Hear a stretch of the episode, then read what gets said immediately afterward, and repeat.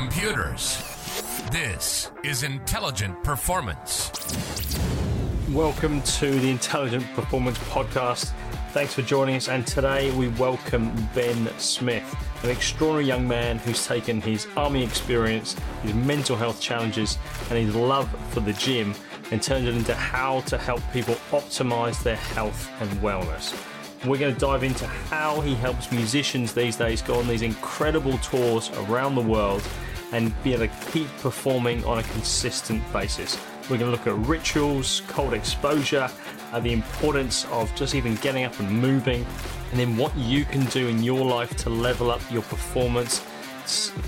Health and wellness as the kind of foundation. So it is a great conversation. Thanks so much for joining us. We're going to dive straight in where I'd love to start is what's your take on intelligent performance? Yeah, you're throwing out the hard hitting questions right away, huh?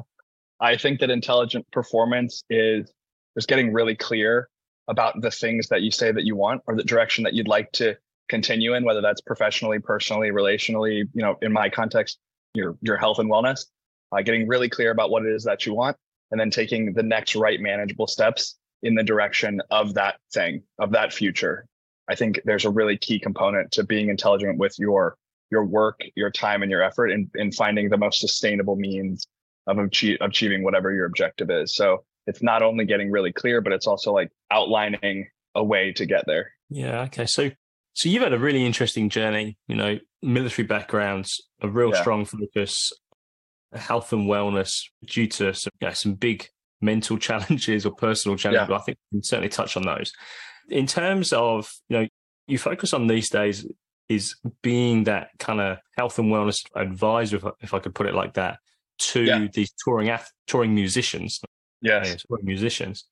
So I've often wondered how the hell Harry Styles gets up every day and like sings his lungs out. Yeah. And then does it all over again. Or, or, you know, Sheeran, I see his like unbelievable touring thing. So yeah. tell us about that world, like in terms of like, yeah, health and wellness, where these musicians aren't necessarily they're not finely tuned athletes. These are people who are passionate about, you know, they're, they're musos. They're typically yeah. there's a kind of persona which relates to that. So how do you yeah. bring that into perhaps people who it hasn't been a focus or that it's kind of like on their radar, maybe? Yeah, I think there's just more awareness in the space that like the old way of touring just isn't sustainable. I mean, there are outliers, of course. You've got like the Rolling Stones touring into their, you know, 70s and 80s, or like, you know, other groups that are still out on the road well past their prime. But by and large, most groups aren't able to sustain this like party lifestyle for much longer than a couple of years and it, you know it's a disservice to the fans it's a disservice to them and their craft and and i'm very lucky that uh you know i was introduced to people who were really, really interested in not only you know improving their ability to deliver a, a high caliber music performance every night, but also just improve their wellness. You talked about like you said, you know, not a, they're not athletes, but like I would argue that like they are. You know, like I talked about, mm. we are both we are both in the military and uh, you know soldiers first, but we're athletes in that world as well. Even though we're not being like you know paid to shoot a basketball into a hoop or like kick a soccer ball, uh, you know the context of the work might not be sport but like there's a high level of athleticism required to participate and i would argue that that is the case for you know most musicians if you think of a vocalist there's requirements that like i can't meet you know mm-hmm. uh, you know my my cardiovascular health probably isn't to the level that it might be required to to do a two or three hour live performance i work with rock musicians in the electronic space. And so we've got drummers, we've got keyboardists, we've got, you know, vocalists, guitarists, you know, the whole gamut. And it's been really interesting for me to watch not only the development with the people that I work with, but the development in the space as a whole. There's like a new order or a new, you know, momentum in the direction of of touring and and using touring as an opportunity to improve. I think in mm-hmm. past years or, or previously, touring was like this this like black mark on your on your health. It's like we're gonna go on tour and we're gonna like see if we make it out alive at the end. yeah. But, but like now we fun, right? Yeah. Oh, I yeah. I mean, well, there's also an aspect to the work that I do where so I I don't drink or use drugs anymore. I got sober a couple years ago, and huh? everybody that I, everybody that I work with at the moment is sober curious. I would say, for lack of a better term, but they're either sober themselves or interested in learning how to tour in in a sober way, and that's purely from the the sustainability side. just to be interested in doing this long term. Mm. And uh, there's this thing that I do with the people that I work with, and it's like having a a guiding light, or we call it the aim. But together we come up with a, a sentence or a mantra or something that can guide us. And and for a lot of people that I work with, the sentence is, does this make the show better? And so everything that we do, and this could apply to any, does this do does this make the the operating system better? Does this make the relationship better? Does this make the cake better? Like whatever it is. And and for for the guys that I work with, uh, you know, everything that we do, every decision we make is like run through this. Does this make the show better? Test. And if it doesn't, then we don't do it. And that's just a pretty cool way for all us, everyone to have buy-in and be aligned. And like, you know, it could be like, do we get more sleep tonight? do we train early in the morning? Do we get more sleep? And it's like, well, what makes the show better? And like oftentimes it's like, you know, getting more sleep. Mm. Um, but like that's a that's just a, a fun way for us to like all be aligned on how we're going to approach not only our training, but also the work that we do, you know, outside of the gym. Yeah. And I think it really really comes back to so what we what we are passionate about in terms of intelligent performance, right? Is is that there is a lot of people when you think about performance is about go go go, and I think a lot of people and I and I you know I've been to the gym this morning and I, and I, and I think about you know it's really tempting to really push push push, and I'm Sure. kind of fairly new in the gym scene, so I'm like okay I'm going to get Yeah. massive, you know. So- Yeah. I've been trying for 25 years and I like haven't gotten there yet. and I'm and I'm like, how do I, you know, I'm really excited, so motivated, Yeah. beginning. So mm, there's a lot intelligent performance. So really, like that's a, often an unintelligent way to go about things, like like binging Yeah. almost or going. So For sure. from a how do you kind of instill sustainability in training? Because that's that's essentially what we're talking about here, right? How how do you kind of kind of talk people back from the edge of Yeah. of of putting themselves into a damage rather and then finding that that that rhythm. Yeah, well, your situation is not unique. You know, most people that are are new or like beginning a journey in any domain, not just fitness, but they're like, oh, I need to do everything all at once. Yeah. And uh, I often talk about how the the results that you achieve are only as sustainable as the means by which you achieve them. And so, like, if the if the way that you're getting to whatever your end state is is not sustainable, then I can almost guarantee you that the result that you've gotten will not be sustainable. You know, people who do a crash diet or like you know totally adjust the way that they approach their fitness you know they might see some some pretty immediate results but like i i think that understanding that this is a long term uh, i don't know if you're familiar with infinite and finite games. I'm assuming that you are but i will Yeah. i will talk about them. Fantastic book if any of your listeners would like to read it but it talks about there are two types of games. One is a finite game uh, and there are some characteristics of these types of games where the the rules are defined and the people participating understand the rules. Both sides know that they are participating in the game and they know who the other team is and then there is a clear winner. And there are a certain set of outcomes that would determine someone a winner and someone not a winner. And that's a finite game. And there's these other games called infinite games where the rules aren't really clearly defined. There are rules but there are also things that we don't understand about the game. The teams don't know that they're playing. Like anyone can participate and there is no s-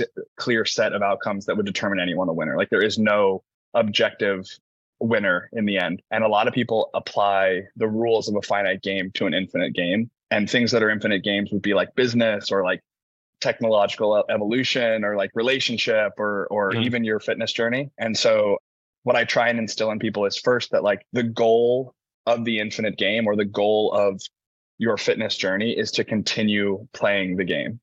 Like there isn't an end. There isn't a you don't get to stop this game and when people when people can understand that and internalize that and be like okay cool i'm just like signing up to do this thing forever there's a really cool perspective shift and it kind of changes the urgency to achieve the result like immediately Mm. it's like oh no Mm. i have the rest of my life Mm. to get there so i don't need to like blow it out of the water and i'm very lucky that i've done everything wrong in the gym. And so i use a lot of my lived experience to like you know share with the people that i work with intimately like hey look i've done the same thing that you're doing and it didn't serve me. So like maybe let's work together on developing a solution that will serve you. I think another really important piece for people who are new on their wellness journey or or adding more things into their wellness practice is that the but for the most part your life won't change to fit the new protocol but you must you need to develop a protocol to fit the way that you currently live if you're interested in like keep making it if sustainability is the aim. And so like Yeah. it's really hard. It's really hard for you, Michael, to just like become a different person to meet the needs of this new fitness practice. But if you Mhm. can slowly introduce a new fitness practice or new wellness things into the life that you already live, then like maybe there's a happy medium. And over time you start to like, you know, become more of that person than than if you just make that immediate switch. And I think that's a cool thing. And having a coach is really valuable for that too, because they're able to be like this objective reference point and be like, hey, look, like you don't have to do it all right now. We can take Yeah. one step at a t- one step at a time. So, which, which is interesting, right? Came to mind is rehab. Is trying to like, Yeah. and I'm not very familiar with rehab, but it just kind of, Yeah. it seems like it's a, okay, you, you, you cut yourself out of your life, thrown into a whole different scenario. And then um, we've got some family members who've done it. And I haven't asked in detail, but then, then they're just kind of thrown back out of their life. And it's kind of like, oh, guess what? It doesn't really work. So it's, so just talk from a muso perspective. So yeah. you got this rock band, you know, Yeah. I used to have some tenants who were in the rock band and they were they were great fun, but yeah, weren't exactly picture of health, should we say? Yeah. so Yeah. so they they coming to you when they've they've hit the limit, like they've partied too hard and they've done a tour and they're realizing they've still got 30 shows to go and they're in a bad place. Like is that is that how they're finding you? Or, or is it by find- by and large, yeah, by and large, the the process is they try touring the way that they want to tour. They realize that like, oh my god, this can't last forever, and then I have just like become the guy that comes in. That's like, hey, look, there's a different way. I'm not Cool. saying it's better. I'm just saying it's different, and it'll keep you touring for a lot longer. And so yeah, so I work with one group like almost exclusively. I tour with one one group. And like I said, we tour sober. It's just like a thing that we've adopted and it's been really, really good for us. And so I do a little bit of sober companionship work with them. I run the training. I do, we like, you know, coordinate food for everybody. And then we do a lot of breath work, mindset work, cold exposure work, a lot of stuff just to keep us grounded, centered, and present in the work. I think that, uh, so talk us through that. Let's just break those Yeah. down if we can a little bit. Yeah. So yeah, your what would you say your kind of like your foundation is right and these, these are people who as you say look I, I actually completely agree they are like an athlete from a mindset perspective because they're Yeah. they're dealing with continuous performance where Yeah. humans emotionally we are all over the shop one day we feel like it next day whatever you know there's a level of specialization, a level of special specialization that you would see in an athlete or a high level athlete Yeah. that you also see in a musician. And Yeah. there's a lot of carryover. If you look at like an athlete during their season, they're traveling from city to city, they're playing, you know, game after game after game, multiple night across different time zones. For me, I think the most important part of the work that I do is the team building aspect. And so like separate from, you know, musicians specifically, the group I work with has three members. I've worked with other artists that have two members. I've done larger with seven or eight, and then even like solo acts. Uh, and even then, the for me as the coach, and this might be not explicitly relayed to the client. You know, they're like they're still under the impression that like, oh, this is just to keep me healthy and and doing you know better on stage. But like I look at it from the you know my military background or my lifetime of team sports. I'm like, oh, this is a team building activity, and the more that we can share in experience, whether that's struggle or something that's euphoric or anything in between, the more experience we can share and the more awareness we can have or the more empathy we can have for the other members of our team, the better chance we stand at delivering the best possible performance night after night after night. And so all most of my work is just about like getting everybody in the same room together, sharing in an experience, and then giving them the space to like go out and do their work. Just- and so so you're talking so about- every day, go ahead. You- so you're talking about cold you i'm going to pick on cold therapy because that's one Cold. i'm Yeah. i think i'm i think i'm familiar with but maybe Yeah. i'm not so Yeah. this is so you're, you're talking about getting all of them all of them in an ice bath together something something like that or what does that look like Yeah. So we have. So I'm obsessed with rituals. I'm I'm the most ADHD. I'm the most ADHD person that I know. Uh, but something that has been incredibly valuable to me is ritualizing all of the most important parts of my day. So like my wake up is ritualized. I have a practice where I do a little bit of breath work. I do some journaling. I do a dip. I don't know if you can see it. The ocean is like a hundred yards that way. oh cool I go get in the ocean and then I go meet some people for coffee and we talk about our feelings and then we go do training. I have a I have a gym just on the roof outside and and, and it's ritualized. And then my workflow, my my daily workflow is also ritualized. There's a step action that gets me into like this this creative space where I'm able to do my work effectively. then I have the same type of thing for my like the end of my day. And so we've just implemented similar practices with with the guys. And so our mornings look very much the same. Our our training time looks very much the same, even though the context of the training might be different day to day. And then our show pre, during, and post show is identical almost all the time. You can imagine like traveling from city to city, playing in a different venue, in a different time zone. You know, that's a lot of chaos. There's a lot of moving parts. And I'm looking to create regularity as often as I can because that's calming. Okay. Um, and so and so for the less um the less I can get them thinking about the fact that things might be different, the better off they'll be. Like it's basically Mm-hmm. like an energy saving technique. Like they if they know that like an hour before show we're going to do a certain thing, then like they can just turn their brain off, show up, and we and we do that thing. So after every performance, we have uh, an ice bath set up. There's six of us usually that go through, so we all gather together. We do a little breath work, intention setting, some gratitude. We go in generally the same order every single time Right. The three band guys, our creative director, and then I usually go go last, and we all stay in there and we support one another. And then after the ice bath, we end with like a family meal. So we usually eat a family meal together, and this is you know at like two in the morning after after a show, and then we eat our family meal, and then after that we'll head back to wherever the lodging is, or or we'll travel to the next city, or like whatever that might be. But it's just to create a little bit of regularity, to create like this family atmosphere. I'm very lucky that these guys have been together since they were teenagers, and they. They are family, but you know, I've only been there for like five years. So like, you know, the new addition, but it's been really special. And the ice, there's layers to it, right? So like we travel and we and we train and we perform. And so there's a level of like recovery that the ice is valuable for. Like, you know, physiologically, there's muscle recovery that's happening. But Mm. then even more than that, there's like uh, you know, dopamine and norepinephrine and adrenaline and all these cool neurotransmitters that are, you know, being activated. And so there's like a cognitive, you know, benefit that's happening there. And then even Yeah. further than that, there's a psychological benefit where they're like doing something hard when they probably don't want to do something hard and they're doing it with their friends and like you know there's all these layers and it's just been a really incredible tool and i said you know before we started recording that like my work is just me healing myself and i just invite other people to participate with me um, i went through a mental health struggle in 2018 into 2019 and for me breath work and cold exposure saved my life and Mm. so now regardless of the gravity of their situation like not everyone i work with is suicidal but like i know for sure that there are positive you know outcomes of getting yourself cold more regularly than you don't you know And so, just from a purely practical, like yeah touring around, like you got have you got like a mobile tub Yeah. that you? I guess yeah so we, we take a hundred we take a hundred we take a hundred gallon rubbermaid tub with us everywhere we go. And Wow. then we source source ice from this. We do about 200 pounds of ice and we source the ice from the venues and then fill it up.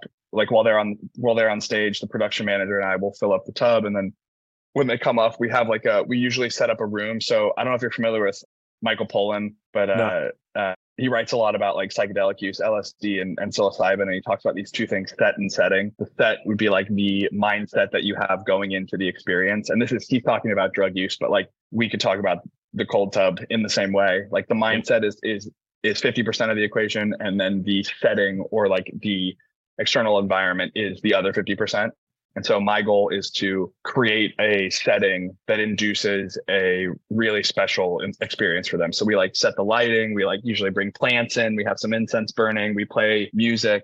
Uh, it's a really special thing. And for us, it's an opportunity to downregulate before a night of restful sleep.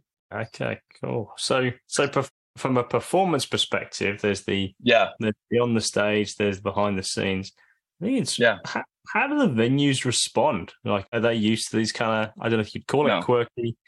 Like, is it? They, It is quirky. yeah. Okay. And since it's novel, so it's novel, the industry. And so every venue is like, you're doing what? You need how many pounds of ice? Yeah. And what's been really, what's been so cool to see is five years ago, nobody was doing it. And now they're like, oh yeah, you, you and and all these other guys are doing ice baths now. And we go- we you know visit the same venues a couple like you know every couple of years we're back in the same cities or like you know yearly we're back in the same cities. And it's fun to interact with the same people you know two or three years removed. And they're like oh yeah now everybody's doing ice and everybody's doing breath work and everybody's doing meditation. And I'm like yeah fuck yeah it's so cool. And like you know maybe for the listener you know if you're not a musician there are ways to incorporate these really incredible practices into your life in a, in a very accessible way and like so i look at it you know, there's a couple different domains physical, mental, emotional, and spiritual wellness. And it's like, I think that the gateway into the others is your physical health. So if you need a place to start, physical fitness is a really incredible place to start. You want to get mm-hmm. out of your thinking head and into your feeling body, like go sweat a little bit, get your heart rate mm-hmm. up, start breathing a little heavy. And then from there, you can start to explore how breath might impact your mental state or even how cold, you know, might be valuable to you. And there's you know, these are all like low cost, low or no cost. You know, go out to a field, do a couple sprints, set your shower to cold, you know, take an extra three minutes at the beginning of your day and do a couple deep breaths. You're already like miles ahead of your peers yeah. who aren't doing those things. And one thing I've, I noticed, you know, in doing some research on you was the minimum effective dosage concept, which I actually, I think people don't think about enough. Like we often yeah. think I'm trying to do more it's it's almost like the lazy man, lazy the lazy approach, but it's it's often yeah. frowned upon. But really, it, it's actually a very powerful question, and yeah. again links right back to intelligent performances what's the minimum, but yet the effective amount? So if I'm trying to yeah. you know climb a mountain or you know tour for 300 days or whatever, then um, yeah, what's the minimum I need to do to produce a result? Because that then in, in turn becomes the most kind of optimized outcome, right? So how yeah. do you why is that such? Why does that resonate so heavily with you? Yeah, well, I think for you know my background is military and yours the same. It's like more is better. The answer is always more. It's like, oh, I'm struggling in this domain, or I like need to figure this other thing out. Well, it's like do more and do more faster and then don't come back to me until you've done more and gotten the answer. And like, I think there's layers to it, similar to the ice bath, how there's like different layers of benefit. It's like, okay, in one hand, like more is just an excuse to not really focus on what the problem is or what the what will actually drive results. But then in turn it's like okay if i admit that like more is just more and better is better then that's like okay i don't have to be decisive and, and determine what i actually need to do with my time. And i need to try really hard in the direction of of that thing and so for me, it was like, okay, well, I'm trying to get bigger and stronger and faster. And like, again, I've done all the wrong things. It's like, okay, I'll just do them all at the same time. And as I've learned and as I've aged and as that my body has like started to fall apart, I'm like, okay, there are a couple principles that I probably need to keep implementing for the rest of my life. But all this other stuff, it's not really me getting me any closer to what I say I want. So like, I'm just going to discard it. And to your point about being more intelligent, like I think the most intelligent people I know are the best at deciding first and then just acting mm-hmm. second. Mm. And so it's like I'm going to decide what's important to me and then I'm just going to like act or execute. And particularly if you can do that free from the noise of the mass. Mass is no Yeah, because well in the mass and for the most part the mass is going to tell you that you're wrong. Yeah, 100%. if you want results if you want results that aren't common, yeah. then like you're going to have to do things that the common person isn't going to do. All right. Or, you know, and it, that doesn't have to be like a scary thing. Like from my perspective, it's like, okay, everyone I start working with is like, I need to train two hours a day, seven days a week. And I need to like be really unhappy with my fitness and I need to be like upset all the time. I need to stop eating food. I need to do, and I'm like, yo, no, we can train three times a week for 40 minutes. You can eat all the foods that you want to eat. We just have to be a little bit more intentional with how we do everything. And I think, you know, it's the interplay of quality and quantity mm. and just understanding that like quality is really really important for your training. Yeah. And then in terms of your food it's the same you know quality over quantity. And then if you can just make sure that you do something for long enough like the people who are successful are the ones who just never stopped and then you're good. Yeah and it's it yeah it's like the power of yeah yeah there is not it's not a linear equation. In fact our performance is almost like very bell curvy right? It's like yeah. and on the high end it can rapidly fall away which for is sure. uh, and as soon as I'm just thinking about injury, right? That that can be that's ultimately a, a real demonstration of yeah can stop performance and can really it's almost like a epitome or the opposite of minimum effective dosage, right? Yeah, well, it's like if you want to continue to make progress, and progress varies as you age or as you learn more or like whatever it is. But like mm. if the goal is progress, then you can't have a catastrophic failure. Yeah. And so, not that we're playing like not to lose, like we're not playing, like that's not the mindset. It's not like, oh, I don't want to get hurt, but it's like, okay, no, I'm going to be in control of how I execute this thing.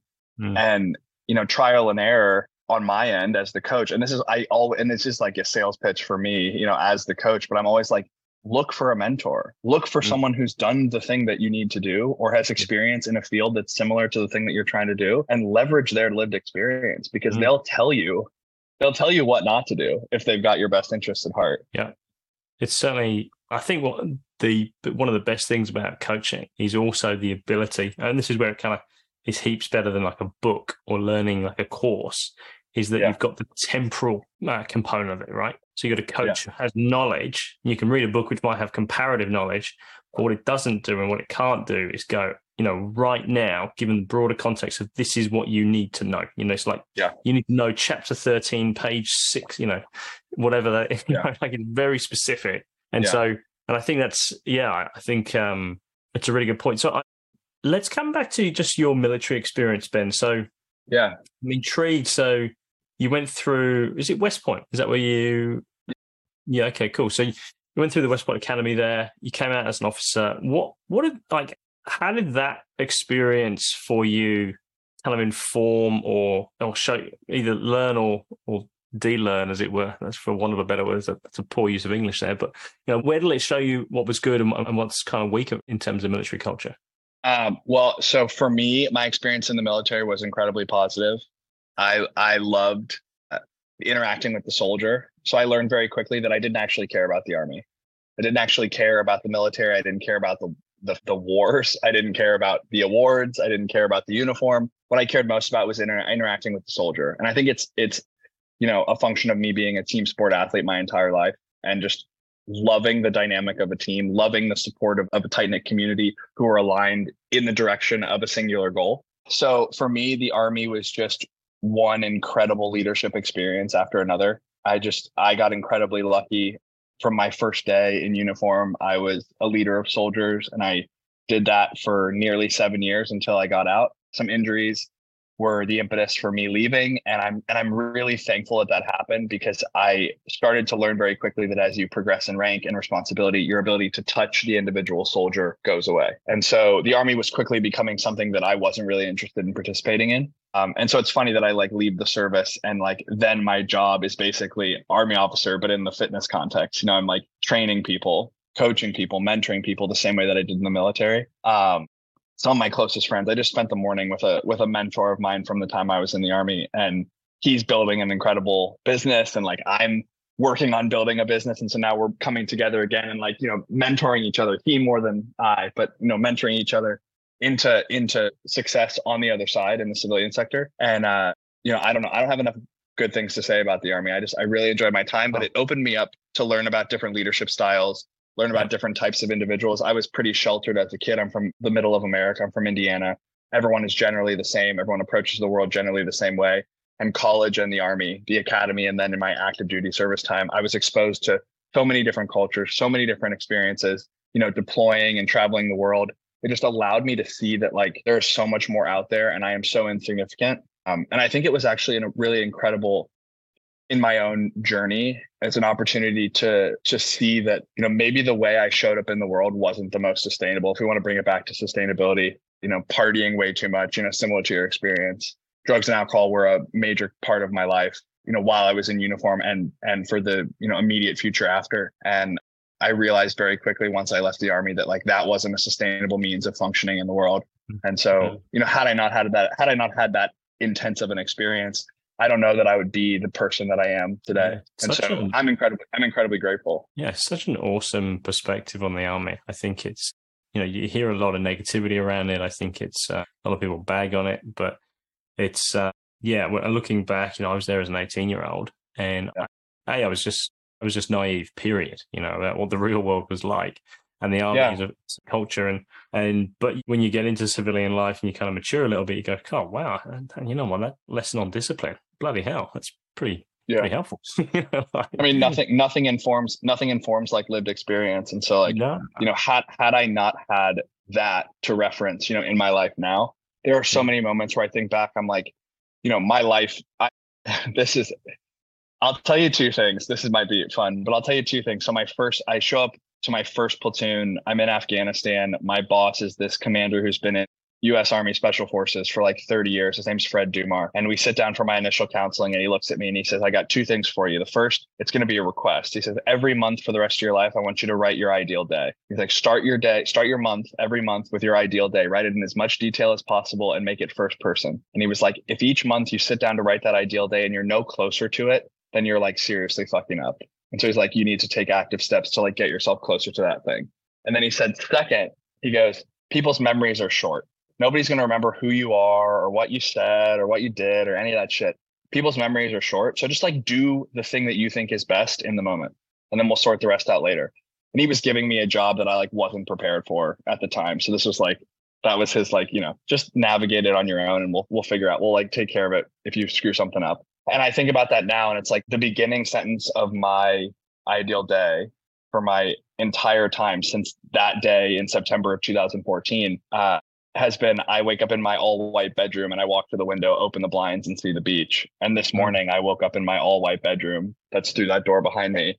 And I walked to the blinds and I opened them and I, and I saw the beach. And so it's like, I didn't, I'm not saying I manifested that, but I like was committed to like mm. doing this really cool thing. And like, had I not had that conversation with that mentor at that time in the army, like who knows where I would be sitting today or how I would have like, you know, developed the future of my life. I don't know. Mm. That's just like an insignificant moment that has like shaped how I view the world and how I've like shown up in the world, which I think is pretty interesting.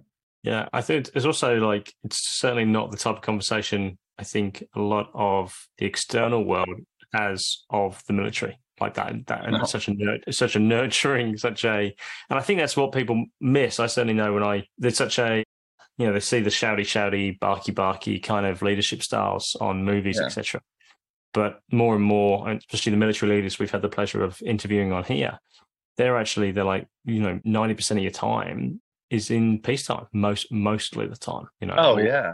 Or in a very chilled environment, you know. Where, and a hundred a hundred percent of your time is interacting with people. Yeah. Like people yeah. don't people don't do well getting. I don't know a single shouty, person shouty. who does well yeah. getting shouted at. Shouty, shouty, bucky. Yeah, yeah, I agree. No, I'm with you. And and and yeah, certainly not doesn't propagate a space of you know thinking about doesn't yeah doesn't propagate a space of mindfulness of relax and calm like coming back to your ritual component right what that what that does is kind of winds people back where I can imagine when you come off stage as a musician and you've had you know thousands of people you know bouncing yeah. up and down and you know you've been screaming your lungs out like you're going to be charged man like you, you do not want to sleep much like an athlete when no. they've just competed in the Champions League final like I'm I don't know how those yeah. guys navigate being so charged up after that. And so, yeah, really, really powerful. And yeah, I love the idea of ritual, actually. It's kind of a bit woo woo. And I think that's what's interesting. And I'm intrigued just to maybe finish on that. So, the people who are listening yeah. into this and gone, yeah, that's all good, Ben. Like, that might be good for a high performing athlete. Sounds a bit like out of the box for me. Yeah. Like, that's all, all you... the more, re- all the more reason, all the more reason to try. If what it, is that? This is something, this is something that I have developed in my own life. Uh, being rigid has never gotten me. Like being, what is the convictions loosely held is the thing that I think of. It's a saying that the guy that I met for coffee this morning, he said to me for the last 10 years. It's like, have your convictions, believe in something, but like also be open to it being wrong mm. or be open to it being not the best way for you. Mm. And um, yeah, so, you know, five years ago, if you said, Ben, you're going to be going to therapy weekly, you're going to be microdosing psychedelic drugs for the rest of your life, you're going to be like getting in cold tubs every day, you're going to be doing breath work for an hour of your day, I'd be like, you're fucking high. I don't have time for that shit. I have work to do. And everything works until it doesn't. And I hit the wall and it, my MO didn't work anymore. Like I wasn't able to continue and you know some situations are more grave than others and like you know maybe you don't notice it that you're like operating at a at a level less than you might be able to but i think you talked about it calming down being able to step back feel into your body and like make active decisions in the direction of the future that you say that you want is the best gift you could ever give yourself. And i think the more simple definition of that is like just self-regulation. Just learning how to calm down in moments of stress or activation will make you a better leader make you a better partner to your friends and your you know romantic relationships. It'll make you a better you know executive anything that you're trying to do just taking a second and taking a step back and calming down and acting from a place of abundance and gratitude is so it's like having done both it's so much better to be on the mm. on the ladder on the form or the latter side on the on the more grateful side and i think i think probably like to kind of round this out is really yeah. like thinking about whatever you, whatever you're doing, especially when it comes from a performance perspective, thinking about almost approaching it like you are an athlete of some description. Because I'd say sure. most, most people, most people listening to this in particular, would have a domain of excellence or domain, at least a focus, right? Yeah. And that might be, you know, it might be work, it might be family, it might be something. And Yeah. and I think bringing that mindset, bringing that okay, o- optimized performance, and that's what I love about this that minimum effective dosage. I think it's really Yeah. like stop doing too much, and that there is a line where effectiveness is is actually you get a really good return from effort. Yeah. So Ben, where can people like? I love your ethos. Where can people Yeah. reach you from here if they've kind of resonated with what we've talked about today? Yeah, I'm active on social media. So my social media handles are Ben V Smith, B E N V E S M I T H. Cool. Uh, I have a training app. So my intention for this year was to be more public with my work. My entire coaching life has been word of mouth and referral based. And part of that is because it's like terrifying to step out and be like, hey, look, I do this thing. And it's a little bit different than how a lot of people do the thing. And so, like, Yeah. I'm setting myself up to be, you know, a punching bag, which I guess is cool. But, uh, but I was committed and I stepped into the discomfort of being more public in my work. So I released an app about four months ago, and the focus of that app is resistance training first. Um, and so it's you know that's my bias because that's my experience, but it's you know training programs. It's called Train with Ben. You can access it at trainwithben.app or via any of my social media platforms. There's also a breathwork and mindset component there. And it's a really low cost, easily accessible way to just like implement a little bit of resistance training into your life. More than you know, more than anything else, it's just an opportunity for me to interact with more people. Um, and then I also I also have a more executive level coaching program where that's like a higher touch, probably for like more of your listeners, but people who have really you know been obsessed with a singular domain of their life. Like often it's Yep. professional. So I a lot of my clients at the moment are you know 40 to 60 years old. They've dedicated their entire adult lives to being dominant in in their field and now they're aging and they're like oh my god i'm 45 and i've neglected my health for the last 25 years and so we're trying to regain a little bit of control of their wellness and that could be in the form of more mindset work it often incorporates resistance training a little bit more intentional navigation of, of nutrition and uh, and then ultimately hopefully like an athlete just a higher level of performance in all of the domains of your life Yeah, extraordinary, Ben. Awesome. Well, we'll, Yeah. we'll put some links in the in the in the notes, show notes here sweet below. But um, now, Ben, look, really appreciate you having the courage to step out, put yourself out there. Certainly, yeah thanks dude but also leading light. I think you know it's um, yeah, almost in some regards like a lighthouse because you kind of you've been there, you've kind of climbed the jagged rocks, and there's an opportunity to kind of let people know that it's not. Yeah, it's not not so great over here. It's, there's there's a different way. So yeah, just really- just remember more, more is not better better is better that's the whole thing it's a perfect place to leave it. Thanks, Yeah. Ben.